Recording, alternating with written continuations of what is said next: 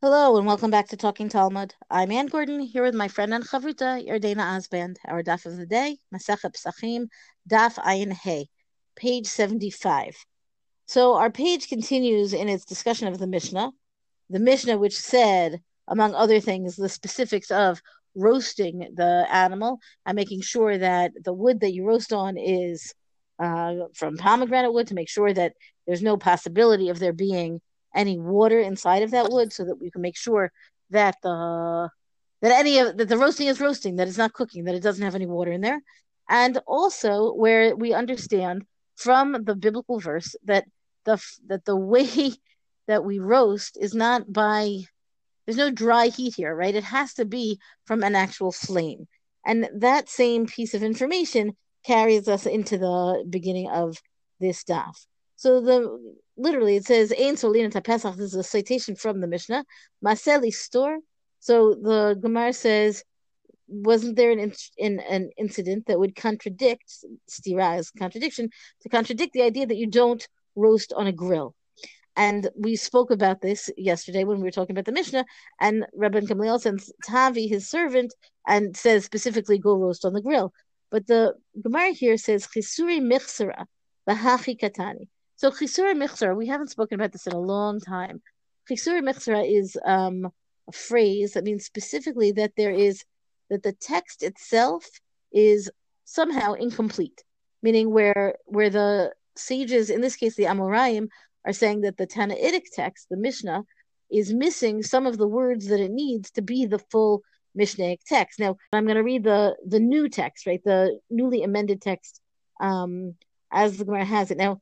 The other thing I would say is, we don't usually try this at home, right? This is something that when we say that there's a lacuna, there's some kind of gap in the text, and the Gemara comes to tell us that, then we say, oh, look, the Gemara says there's a gap in the text, as opposed to me coming and saying, well, I don't like this text, so I'm going to just add some more words in, and it will completely change the meaning. The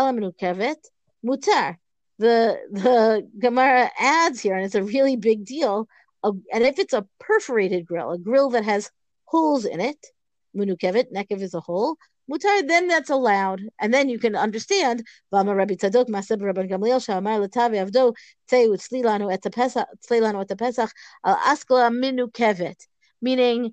Gamliel was not really disagreeing with the idea about a grill being a problem.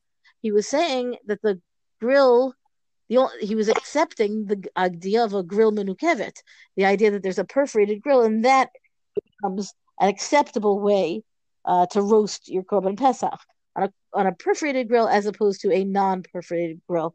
Now, I'm embarrassed to say I don't know that I know the difference. I'm guessing there's something between with a perforated grill versus a non-perforated grill. It has something to do with the heat conduction, because remember the issue with the grill was that the metal would sort of end up cooking the meat itself. So I understood it that there was something about the perforation that makes it that sort of the, it's not touching the meat in the same way. That it's like, in other words, the grill's actually more like a series of bars. Okay, that makes sense. Like a large space, and then the spit would be like placed in between the open space. So it's not really touching a bar, because we don't want it to touch metal.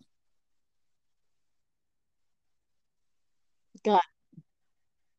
Right, exactly. Right. And you can't claim that the cooking is done from the metal. Okay, but fair enough. What's weird is that when you're talking about this, Chisura Mechsara, when you read the Mishnah, it actually looks like the proof, the Rabban Gamliel story is to prove that you can use the grill.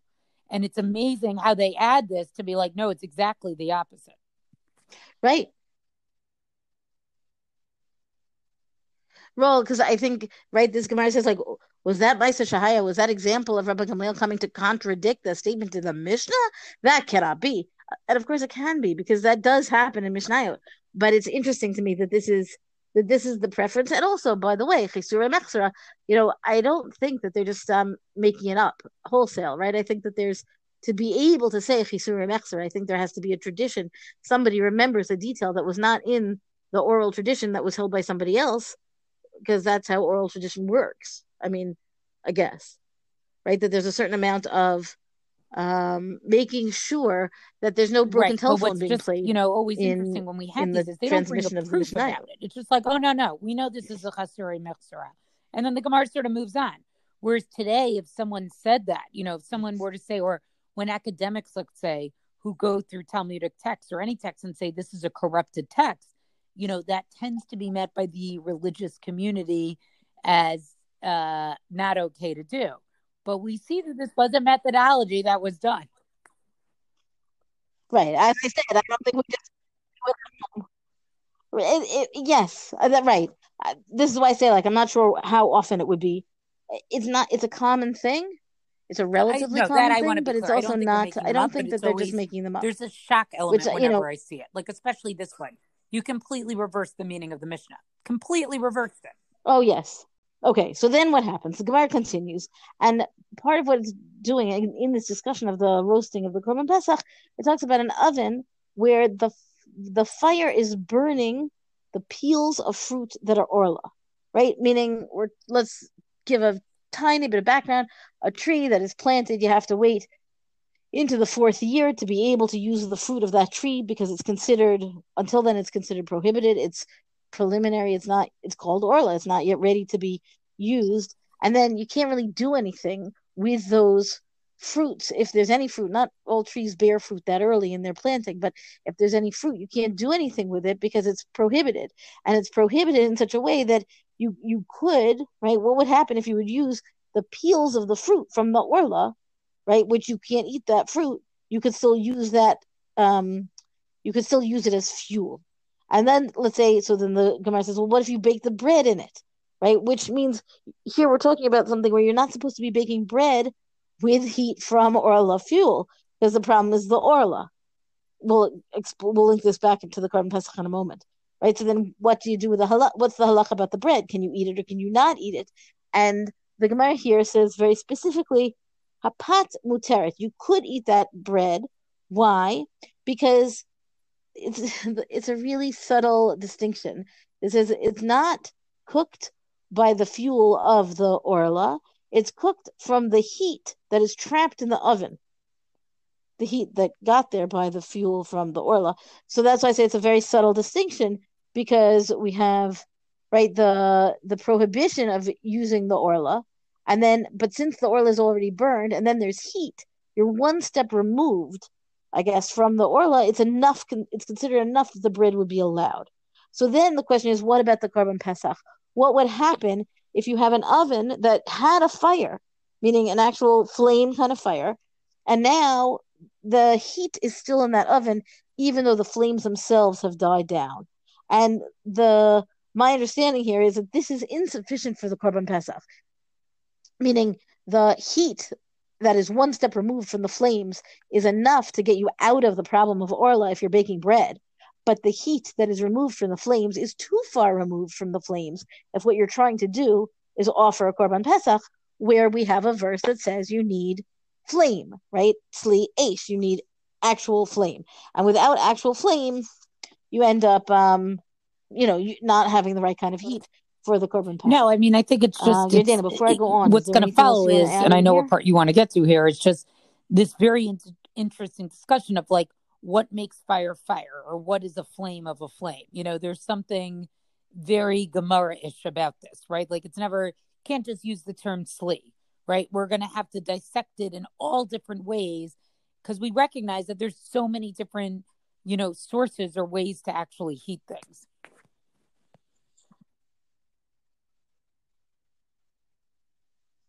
Right. Okay, so what this question of how do you actually heat things is key to the next bit that we're going to talk about. But I need to give a little bit of background information.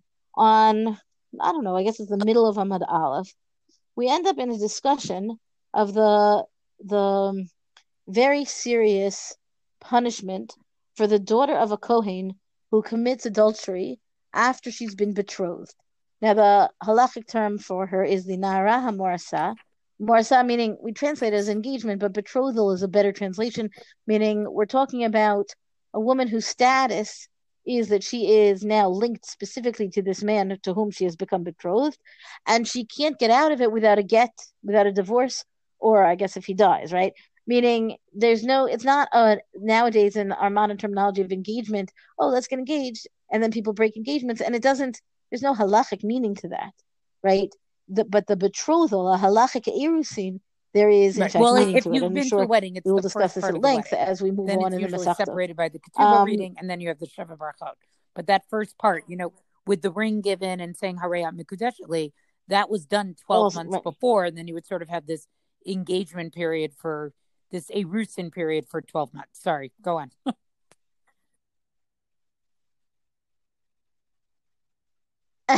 And well, the real here, the issue here is that this betrothal takes place before the actual wedding, and that because she is linked to the man to whom she is now betrothed, any liaison with her and somebody else during that time before the wedding is considered adultery, even though she's not yet fully formally married.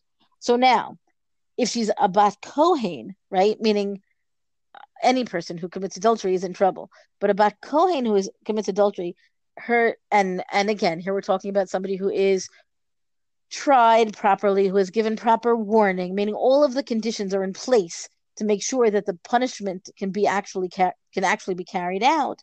Her punishment for anyone of this who has done this, the sentence is death, but the death sentence for the Na'arah Me'orasah, the manner of death, is a different death than that of everybody else, in which case, in which it is considered to be a more extreme death, and she is technically considered, the halacha is that she is burned. We have to talk about what that is in a moment, but her death sentence is burning. Now there's 4 Mitot Beit Din, there's 4 different deaths that the Beit Din can carry out.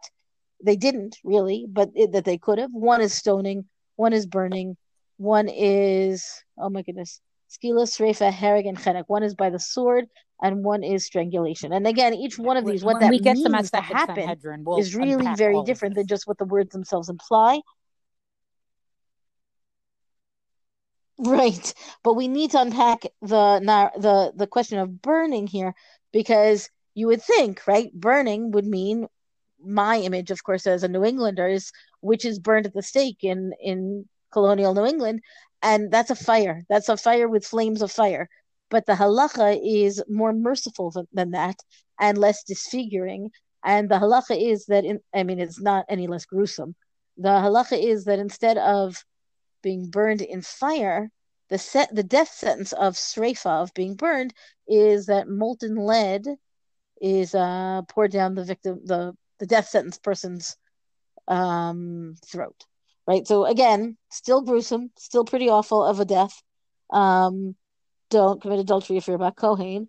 V'gachalim shel matechet lav eshi. So this is the question, right? Are we talking about, the Gemara is all talking about the Korban Pesach, and the Korban Pesach question of esh, of fire, can you use metal? And it's reviewing this question.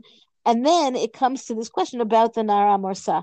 Right? We have this question of what if you have hot pieces of metal, like coals of metal, isn't that considered fire? V'hagabe bat kohen. And isn't that what it's called by, in the case of the bat kohen, and the daughter of the priest? Dichtiv ba'esh tisaref. Explicitly, it says in the biblical verse in Vayikra, Kaf Aleph, in Leviticus 21, says, but Esh Tisaref, she will be burned in fire. The word Esh is there. So shouldn't, whatever the halacha is about her, shouldn't that same deal for the word fire, Esh, shouldn't that also apply to the Korban Pesach, Esh? V'amar Rav Matana, batila shel ever hayu osima. So Rav Matana says that they wouldn't actually burn her in fire. They would prepare her for this molten bar of lead, right? And then that's how they would execute her, by pouring molten lead down her throat, which the Gemara is trying to say, see, metal can be considered, or I guess in this case, yeah, molten lead. But in this case, the idea is that the metal itself can be considered fire, because for her it is. So the Gemara answers, Shani Hatam, no, that's a different case, which of course we knew was coming. Da'amar Kra, because the pasuk there, the verse for the Na'arah Me'orasah says, Ba'esh Tisaref. Right, the daughter of the Kohen, it says specifically in fire she should be burned. And then Tisaref, the expression of she should be burned, lerabot kol shreifa haba'ot min ha'esh, comes to include any burning that would emerge or be spawned by fire itself. So the fact that the lead is molten because of the fire is sufficient. It's sufficient ash. It's sufficient flames of fire, even though they're not actually what's burning her body. As compared to the Korban Pesach, where again the concern is that you actually need fire, flames, fire. A little bit farther down here, which is I actually found this passage. You know, it's bizarre. Like trying to show like how exactly did we kill someone and what was the actual method of killing them. And again, when we get to Sanhedrin, it's actually going to have, and I'm sure maybe most people are familiar with it, that if you had more than one sort of killing by the Beis Din, you know, punishment by death, mita, you know, al yedei, you know, the Beit Din, more than one in 70 years was considered a bloody Beis Din. So these were not things that happened very commonly. But I was very intrigued by this thing, you know, that Rav Nachman says here, right? Like they go through this whole thing, like maybe it should be water and, you know, and this whole thing about, you know, the burning of a soul with the body remaining intact. And he finally says, Mishum ze Rav Nachman, right? Rav Nachman says, Amar Rav Nachman, Amar Kra, V'ahavta l'reacha kamocha, right? And he sort of quotes the most famous Pasuk, right? The one in Vayikra in Perek Yud Tet, Pasuk Yud Ches, you know, about sort of loving each other. And that we learn from this Barur Lo Mitayafa, that if somebody basically needs to be killed by the Beit Din, by the court, we are obligated to make sure that it's going to be like the most pleasant type of death that you could give. And I just thought like there's something so intriguing by pleasant. This teaching, because I think one would argue that having to execute somebody is like, it is the ultimate opposite of the Ha'ahavta l'reacha kamocha. And yet he invokes this pasuk to teach this halacha, barur lo mita yafa. Choose for him like a nice death, a favorable death. And that somehow like this death with the molten lead is going to be not as painful as immersing, you know, this woman into boiling water. I don't understand this passage. It seems, I don't know if it's in a way like Rav Nachman coming to make the conversation nicer, you know, like, you know, or the Gemara basically saying like, we know this is really not pleasant to talk about.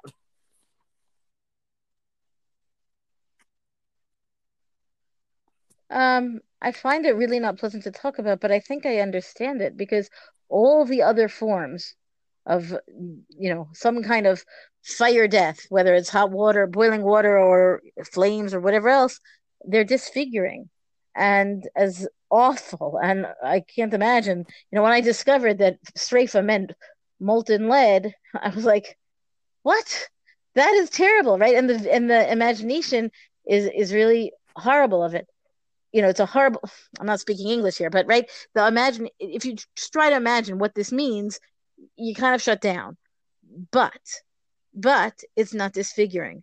And I think that point of what does it mean to have a kinder death, the halacha is still this person's get put to death, but I think there's something kinder about it. I agree, and it's an interesting passage, and the invoking of the Ha'ahavta l'reacha kamocha is just fascinating to me.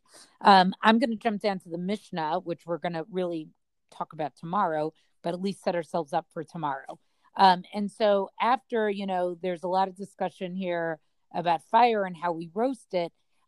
Now the Gemara is going to talk about some other laws that have to do with the Pesach being eaten sort of, you know, under the tzli when it's cooked, fire roasted. Nagav b'charso shel tanor. So let's say the carcass somehow touched a surface, the earthenware surface of an oven. Yiklof es mikomo. So you have to peel off that place because, in other words, that place was cooked or heated by came in contact with the oven and was heated by the heat of the cheres of the oven, and it wasn't heated directly by the Tzli Esh. Natav mirutvo. Let's say some of its gravy dripped into the earthenware. So in other words, what I'm picturing here is that the spit is sort of in some kind of earthenware container and gravy drops down and then it, you know, so it touches the earthenware and then it goes back up, it splatters. So, you know, it reaches back up to the carcass itself, to the animal itself. You tell it, again, you have to sort of scrape off that place where it's splattered. Natav mirutvo al hatzola. Let's say if some gravy drips into flour, Ikmotz and mikomo, right? You have to remove that flour right away. Now, that's going to be explained later on what exactly that means on tomorrow's daf, but the idea is that it, you know, it goes onto this hot flour and it's fried by the heat of the flour. So it's the same sort of idea that this flour was actually hot. When I initially read it, I thought it was like, oh, maybe it's a chametz thing, but that's not what it is. It's again, this issue of the heat and what the, Korban Pesach is being cooked by. Some other laws here, sachu b'shemen truma, right? Let's say you slather the whole carcass, the whole korban with oil from truma, right? So it'd be like nice and crispy. Im chaburat kohanim yochlu, right? So if it was a group, if the chabura that was going to eat this korban pesach is a bunch of kohanim, they can eat it. Im shel Yisrael, but let's say it was a group of Yisraelim and they are not allowed to eat truma. Im chayhu yitchenu. So if the carcass was still raw, you should rinse it off. In other words, just get rid of the truma oil. V'im slihu yiklof et hachitzon. But if it's roasted already, what do you need to do? You have to peel off the outside of it. Because in other words, the raw meat isn't going to absorb the oil, so that's why you can just rinse it off. But if it's roasted already, it's absorbed into the meat itself, and therefore you sort of have to peel it off. And the Gemara will explain later on what exactly that means and how that's done. Sachu b'shemen shel Maaser Sheni, right? So now we have a question of what if you rubbed it with the oil of Maaser Sheni? So remember, Maaser Sheni was when we have to give all these, different gifts. We give Truma to the Kohanim, we give Maaser Rishon, which is to the Leviim, and then there was something called Maaser Sheni, which on, if we're talking about a full Shemitah cycle of 7 years, which is on year 1, 2, 4, and 5, you would separate something from your produce, and then you would have to basically bring it up to Yerushalayim and eat it in Yerushalayim. Now, often what would happen is that it would be too hard to bring, a tenth of everything that you took off for Maaser Sheni. So people would basically redeem it for money, right? You would go sell it in the market, and the money you made for it, that's what you took to Yerushalayim, and you would buy food while you were in Yerushalayim. I mean, I always find Maaser Sheni very interesting because it essentially creates an economy around Yerushalayim. It forces people to have to go there, and also you have to buy food when you're there. So that's a whole side point. It's another interesting item. Maaser Sheni has always intrigued me. So let's say you took a Korban Pesach and you smeared it with Maaser Sheni. Lo ya'asenu damim al b'nei chavura. You can't charge the value of it to the members of the group. In other words, if you were going to sort of charge people for buying into this Korban Pesach, right? Like you said, the animal costs $100 and everyone who's part of this group for the Korban Pesach paid you some money. You can't calculate in the ingredients that, this oil ingredient, because it's Maaser Sheni, and Maaser Sheni, you're not allowed to sort of charge people for it. You can give it to somebody as a gift, but you can't charge for it, right? She'ein mochrin Maaser Sheni b'Yerushalayim, because Maaser Sheni can't be sold. Can't actually be sold in Yerushalayim. So, the Gemara is basically tomorrow, the discussion that we're going to have is what do you do when a permitted food and a forbidden food come in contact with each other, and a bunch of different scenarios about, what's permitted to be eaten, or how do you separate them out from each other? Well, that's our DAF discussion for the day. Rank us, review us on all major podcasts. Thank you to Rabbi Michelle Farber for hosting us on the Hadron website. Let us know what you thought about this stuff on our Talking Talmud Facebook page. And until tomorrow, go and learn.